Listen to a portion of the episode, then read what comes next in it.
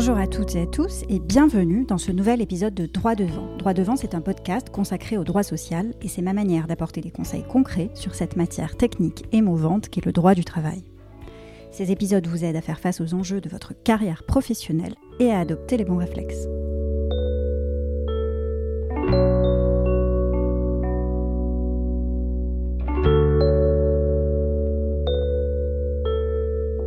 Vous écoutez le premier épisode de l'année 2021, l'occasion pour moi de vous souhaiter à toutes et à tous une très belle et douce nouvelle année.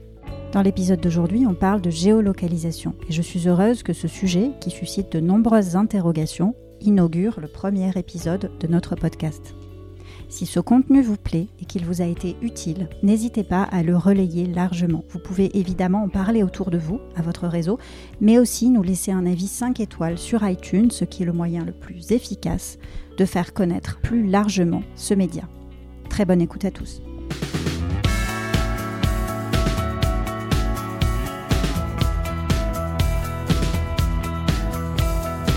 Alors, très présente aux États-Unis et au Royaume-Uni, la géolocalisation est désormais bien implantée en France. Le contrôle du temps de travail par la géolocalisation est une pratique qui se généralise avec des dispositifs de plus en plus perfectionnés.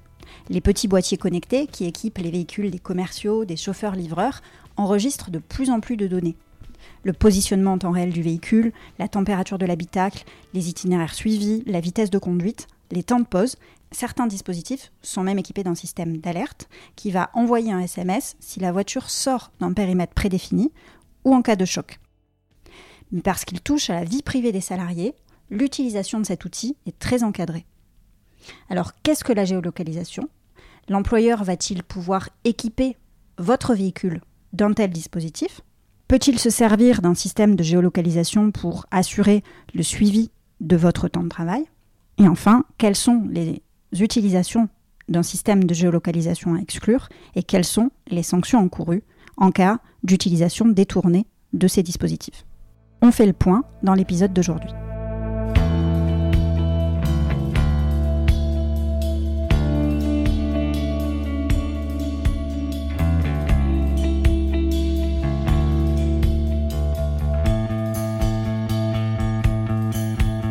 Alors tout d'abord, qu'est-ce que la géolocalisation?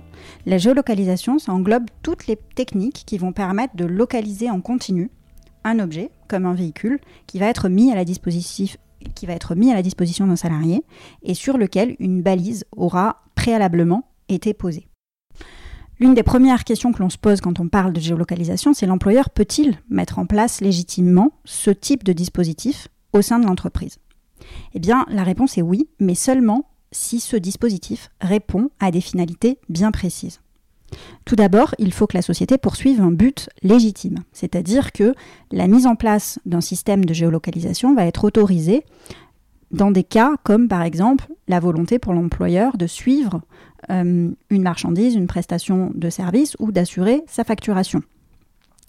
Prenons un exemple, lorsqu'un service commercial va souhaiter facturer à ses clients des courses réalisées par un chauffeur-livreur ou encore lorsqu'une société va vouloir renseigner un client sur la situation, la localisation précise du chauffeur en cours de livraison, eh bien à ce moment-là, il va s'agir d'un objectif légitime poursuivi. L'entreprise va pouvoir aussi euh, souhaiter assurer la sûreté ou la sécurité du salarié ou des marchandises qu'il transporte. Par exemple, en luttant contre le vol ou en euh, poursuivant euh, l'objectif d'envoyer des secours en cas d'accident du salarié. La société peut aussi souhaiter permettre une meilleure allocation de ses moyens.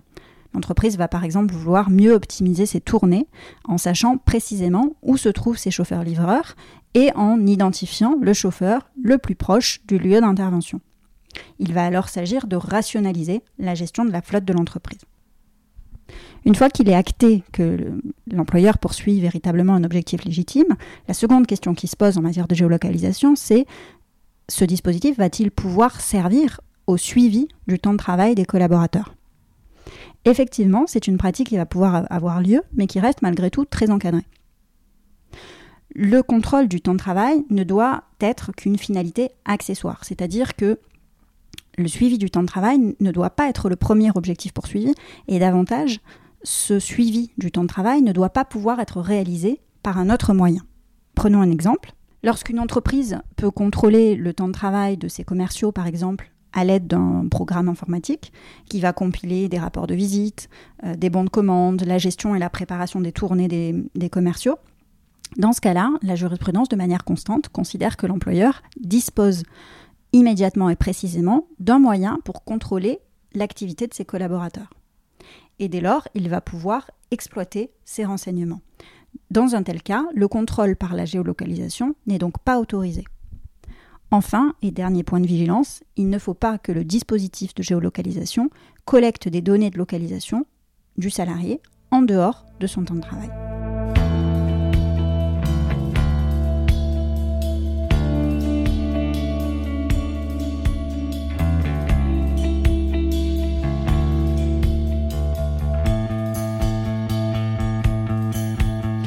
Quelles sont les utilisations d'un système de géolocalisation à exclure? L'employeur ne va pas pouvoir utiliser un système de géolocalisation pour contrôler le respect des limitations de vitesse ou pour contrôler un salarié en permanence. On l'a déjà vu. L'employeur ne peut pas suivre les déplacements des représentants du personnel dans le cadre de leur mandat. Et enfin, il n'est pas permis de se servir des données de localisation qui interviennent en dehors du temps de travail, mais même s'il s'agit de lutter contre des vols ou de vérifier les bonnes conditions d'utilisation d'un véhicule.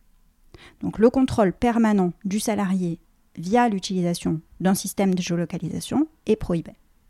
Concrètement, avant de mettre en place la géolocalisation, l'employeur va devoir respecter un certain nombre d'étapes cruciales.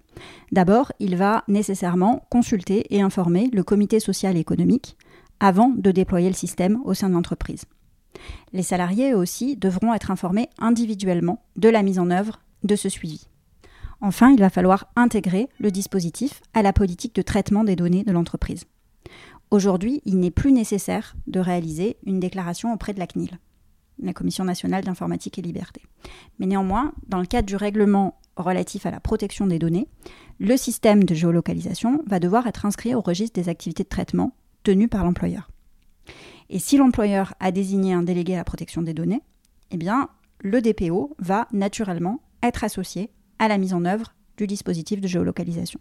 Concernant la durée de conservation des données collectées par l'entreprise, en principe, la durée de conservation est de deux mois, c'est celle qui est en tout cas recommandée par la CNIL, mais dans certains cas, il existe des dérogations possibles qui vont pouvoir porter cette durée jusqu'à cinq ans, notamment lorsqu'il est question d'assurer un suivi du temps de travail des collaborateurs.